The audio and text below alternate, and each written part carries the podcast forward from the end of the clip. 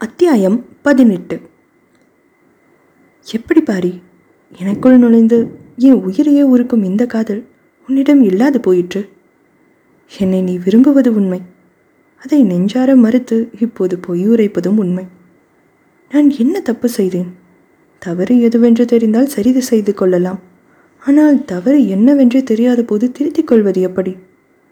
இதை விதி என்று என்னால் ஏற்றுக்கொள்ள முடியவில்லை. பாரி அந்த மழை இரவன்று நாம் வாழ்ந்த வாழ்க்கையை காலம் முழுவதும் தொடர வழி இல்லையா மூடிய கண்களிலிருந்து நீர் வழிந்தது லலிதாவிற்கு. தனது டைரியை எடுத்துக்கொண்டாள்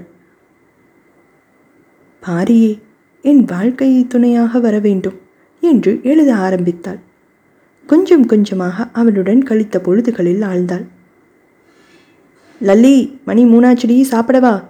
என்று ஐந்தாவது முறையாக சாப்பிட அழைத்த தெய்வானை பொறுமை இழந்து மகளதாரைக்குள் நுழைந்தாள். எத்தனை தடவை கூப்பிடுறது? என்றவாறே நுழைந்தவள் அங்கு சுவரை வெறித்து பார்த்த வண்ணம் அமர்ந்திருந்த லல்லியை கண்டு கவலை முகத்துடன் என்னடி ஆச்சு? ஏன் இப்படி உட்கார்ந்துருக்க? மாப்பிள்ளை ஃபோன் பண்ணி ஏதாவது சொன்னாரா? ஆமாம் ஏதாவது கேட்கறதுக்கு லிஸ்ட்டு இருந்தால் தானே ஃபோன் பண்ணுவார். நீ வேற எரிச்சலை கலப்பாதம்மா என்றாள் லல்லி பதிலாக. மனசு ரொம்ப குழப்பிக்காதடி. இந்த மாதிரி கொடுக்கல் வாங்கலெல்லாம் அந்த காலத்துலேருந்து நடக்கிறது தான் பொண்ணு நல்லா இருக்கணும்னா அம்மா அப்பாவே முன் வந்து செய்கிறது தான் கல்யாண செலவு. உங்களை மாதிரி பொண்ணுங்க கண்டதை படிச்சுப்புட்டு வரதட்சணை அடிமத்தனம் கொடுக்காதீங்கன்னு விவரம் புரியாமல் பேசுகிறீங்க உன் பேச்சுக்கே வர்றேனே. பெரியவங்க யோசிக்காமல் எதையும் செய்ய மாட்டாங்கன்னு சொல்லுவியே. அதே மாதிரி யோசிச்சு பெரியவங்க வச்சது தான் இந்த டௌரி. பிள்ளைங்க நம்ம காலத்துக்கு பிறகும் கஷ்டப்படக்கூடாதுன்னு பொண்ணுங்களுக்கு பொண்ணும் பசங்களுக்கு மண்ணும் பிரித்து கொடுக்கறது வழக்கம்.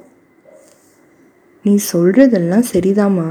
அந்த காலத்தில் பொம்பளைங்களுக்கு பிள்ளைங்களுக்கு படிப்பில்லை அதனால் நகையை வித்தாவது பொழைச்சிக்கிட்டோம்னு நினச்சி ஏற்பாடு செஞ்சாங்கன்னு வச்சுக்கோயேன். ஆனால் அந்த நகையும் பணமும் கூட அந்த பெண் தனக்கு என்ன வேணும்னு வேண்டியதை கேட்குறாளா? அவ சார்பாக வேற யாரோ ஒருத்தர்.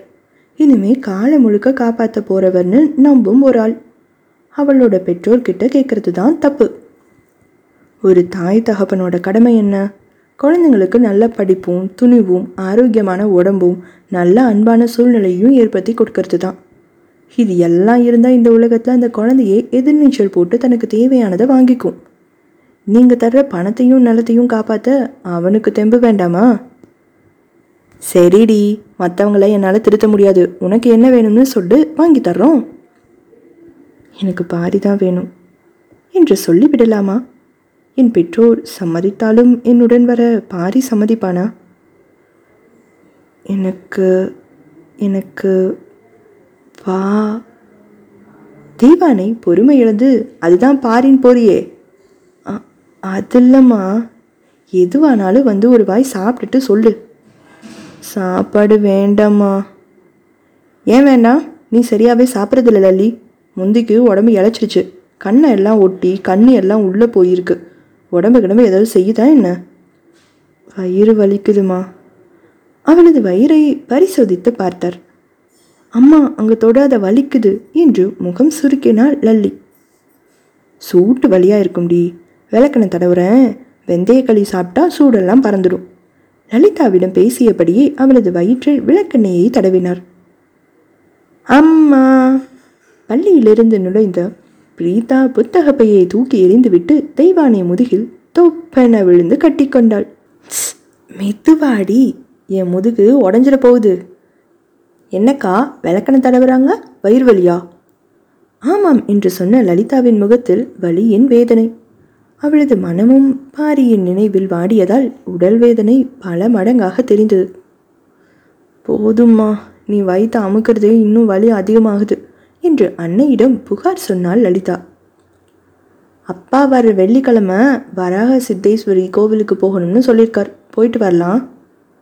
கண்கள் பளிச்சிட பிரீதாவும் ஹை நான் ஸ்கூலுக்கு லீவ் போட்டுடவா? என்றாள்.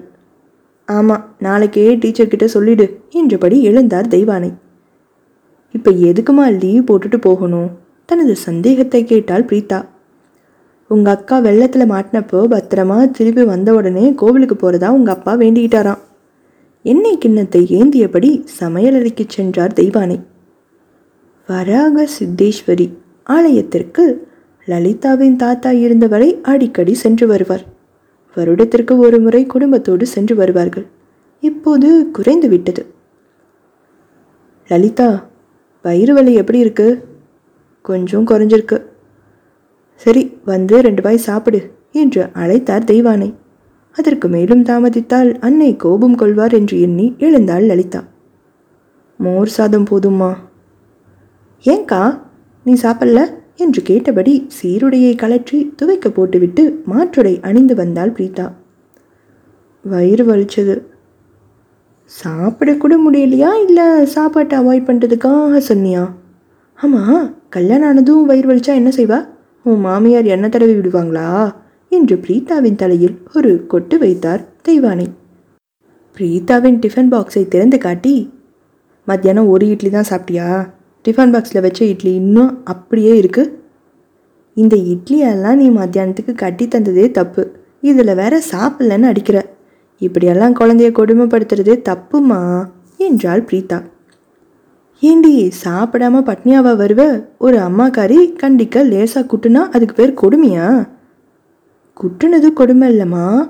சாப்பாடு கட்டித்தரேன்னு உப்மா இட்லி பக்கத்து கிளாஸ் வரைக்கும் புளிச்ச வாடை வீசுகிற மோர் சாதம் இப்படி கட்டித்தரையே அதுதான் கொடுமையோ கொடுமை. என்று பிரீதாவின் ஜோக்குக்கு வாயை பொத்திக்கொண்டு சிரித்தாள் லலிதா. உனக்கு எங்கேருந்துடி இத்தனை வாய் வந்தது? உனக்கெல்லாம் சாப்பாடு தரனே என்ன சொல்லணும்? தட்டை எடுத்துட்டு சாப்பிட வாங்கடி என்று திட்ட இருவரும் சாப்பிட அமர்ந்தார்கள். அம்மா வெள்ளிக்கிழமை தானே கோவிலுக்கு போகிறோம் பிரீதா கேட்க ஆமா என்றார் தெய்வானை அழுத்தமாக. அன்னைக்கு தான் பாரி வீட்டில் கோவிலுக்கு பூஜை போட போகிறாங்களாம் நேற்று அந்த ஆன்ட்டி ஃபோன் பண்ணி நம்ம எல்லாரையும் கூப்பிட்டாங்க. நீங்கள் யாரும் வீட்டில் இல்லை அதனால என்கிட்ட சொல்ல சொன்னாங்க என்றாள் பிரீதா எந்த பாரி? என்று யோசிப்பது போல முகத்தை சுருக்கிய தெய்வானை பின்னர் புரிந்து கொண்டார். நம்ம போக முடியாது. வேணும்னா அந்த பையன் கல்யாணத்துக்கு போகலாம்.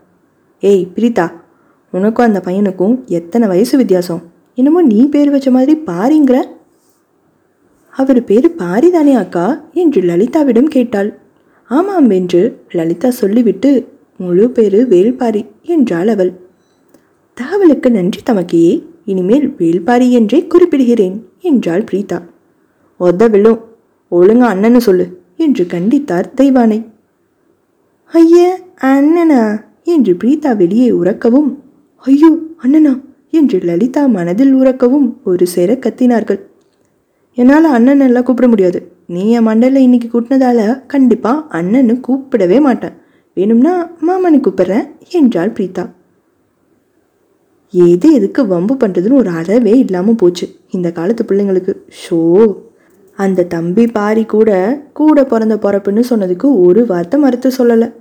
என் வீட்டில் இருக்கிற வானரம் அண்ணன்னு கூப்பிட சொன்னால் மாமாங்குது. தெய்வானை தனது அர்ச்சனையை ஆரம்பித்தார். அம்மா என்னோட கலருக்கு அந்த பாரி அண்ணன்னு சொன்னால் உலகம் நம்புமா? முதல்ல நீ நம்புவியா? என்று பிரீதா அங்கலாய்க்க நீ எப்பம்மா அப்படி சொன்ன? முகம் இருள கண்களில் வேதனையுடன் கேட்டாள் லலிதா. எப்பன்னா அந்த பையனும் நீயும் ஊருக்கு வந்தீங்களே? அன்னைக்கு காலையில் கேட்டேன். மற்றபடி அந்த தம்பி பேச கூலி கேட்கும் போலவே என்றார் அவரும். அதுதான் காரணமா? பாரி என்னை நீ தவிர்க்க இதுதான் காரணமா? இதுவரை விடை தெரியாத ஒரு கேள்விக்கு விடை தெரிந்தது நிம்மதியாக இருந்தாலும் அனிச்ச மலரை போல இருப்பது பாரிக்கும் தனக்கும் பிற்காலத்தில் ஒத்து வருமா என்றும் நினைத்து கொண்டாள். அக்கா நாளைக்கு வெந்தயக்கிரிய அறுவடை பண்ணிடலாம். இலசா இருந்தால் தான் நல்லது.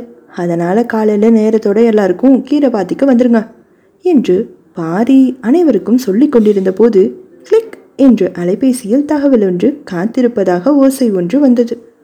அஸ்வாரஸ்யமாக செல்லை எடுத்து மேலோட்டமாக பார்த்தவன் அது லலிதாவின் எண் என்று கண்டுகொண்ட பின் வேகமாய் படித்தான். பாரி நீங்கள் எங்கள் அம்மாவுக்கு வேணும்னா கூட பிறக்காத உடன்பிறப்பாக இருந்துக்கோங்க.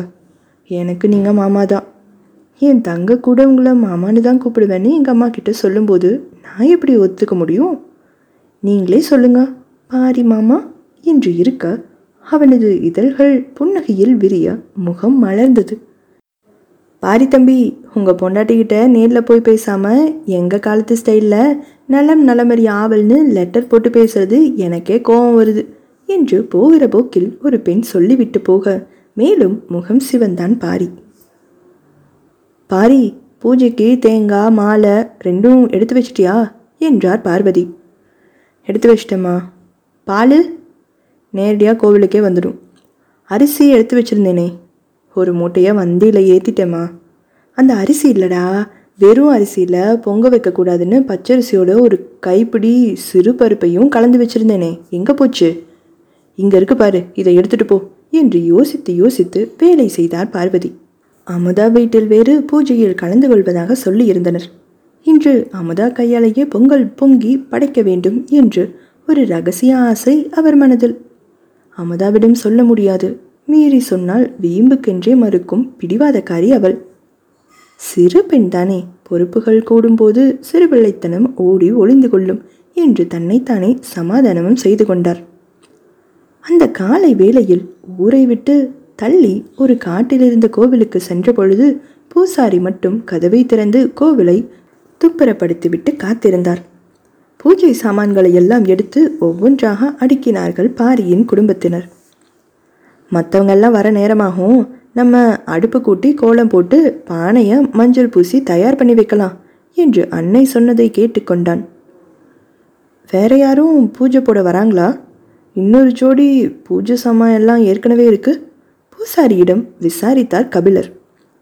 ஆமாங்க ஐயா இன்னொருத்தங்களும் பூஜைக்கு வரேன்னு சொல்லியிருக்காங்க பொங்கல் எல்லாம் படைக்கல என்றார் பூசாரி. அப்படியா? வந்தால் நம்ம வீட்டு பொங்கல் சாப்பிட்டு தான் போகணும்னு சொல்லிடுங்க என்றார் கபிலர். கணவர் பேசியதை காதில் வாங்கியபடி வந்த பார்வதி ஏங்க அவங்க யாரோ எவரோ நம்ம கூப்பிட்டதும் கலந்துக்குவாங்களா? என்று கேட்டார். இங்கே வர்றவங்க பெரும்பாலும் பங்காளிங்க வரவும் தான் அதனால் கலந்துக்கிறதுல என்ன தப்பு? நேரில் பழக்கம் இல்லைனாலும் இந்த சாமி தானே நமக்கு இணைப்பு? என்று கபிலர் சொன்னதை காதில் வாங்கியபடி வேலையை தொடர்ந்தான் பாரி. கோவிலின் ஒரு பகுதியில் இருக்கும் இடத்தில் பொங்கல் வைக்க கட்டியிருந்த மண்ணடுப்புக்கு ஏற்றபடி விறகினை சிறு துண்டுகளாக பாரி வெட்டித்தர கோலமிட்டு சந்தனம் குங்குமம் கொண்டு அடுப்பை அலங்கரித்தார் அவன் அன்னை. வேலையை முடித்த பின் பாரி இந்த சந்தனத்தையும் குங்குமத்தையும் அம்மன் சன்னதிகிட்ட வச்சுட்டு வா என்று பார்வதி தர அதை வாங்கி சென்று அம்மன் முன் வைத்துவிட்டு நிமிர்ந்த பாரி அதிர்ந்தான்.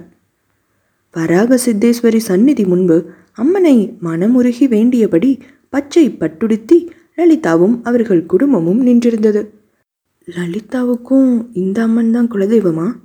மனம் அதிர அவளை பார்த்தான் பாரி.